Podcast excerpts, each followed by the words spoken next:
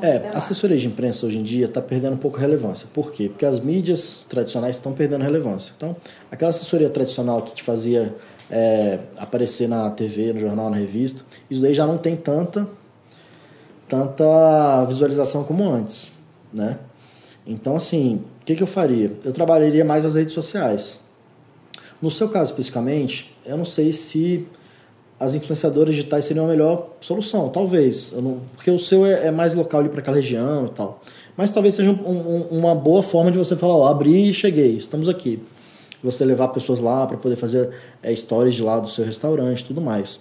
Mas, assim, no momento, assim, nesse momento inicial, eu realmente focaria nessas influenciadoras e não na assessoria. Eu não sei se a influenciadora realmente seria a melhor opção, mas entre os dois, eu ia sem dúvida nenhuma para influenciadora. Primeiro porque a empresa, quando ela está é, iniciando, eu acho que a assessoria acaba sendo pesado. Uma assessoria aí, você não vai gastar menos que 3, 4, 5 mil reais por mês. É, e aí tem essa, né? Ela vai te colocar, às vezes, em veículos que não tem mais tanta, tanta relevância. Então, eu não, eu não iria muito para esse lado. Espero que meus amigos que, sejam, que são donos de assessoria... Mas as, as assessorias elas já estão indo para esse lado também, tá? Elas estão é, fazendo um pouco disso. Então,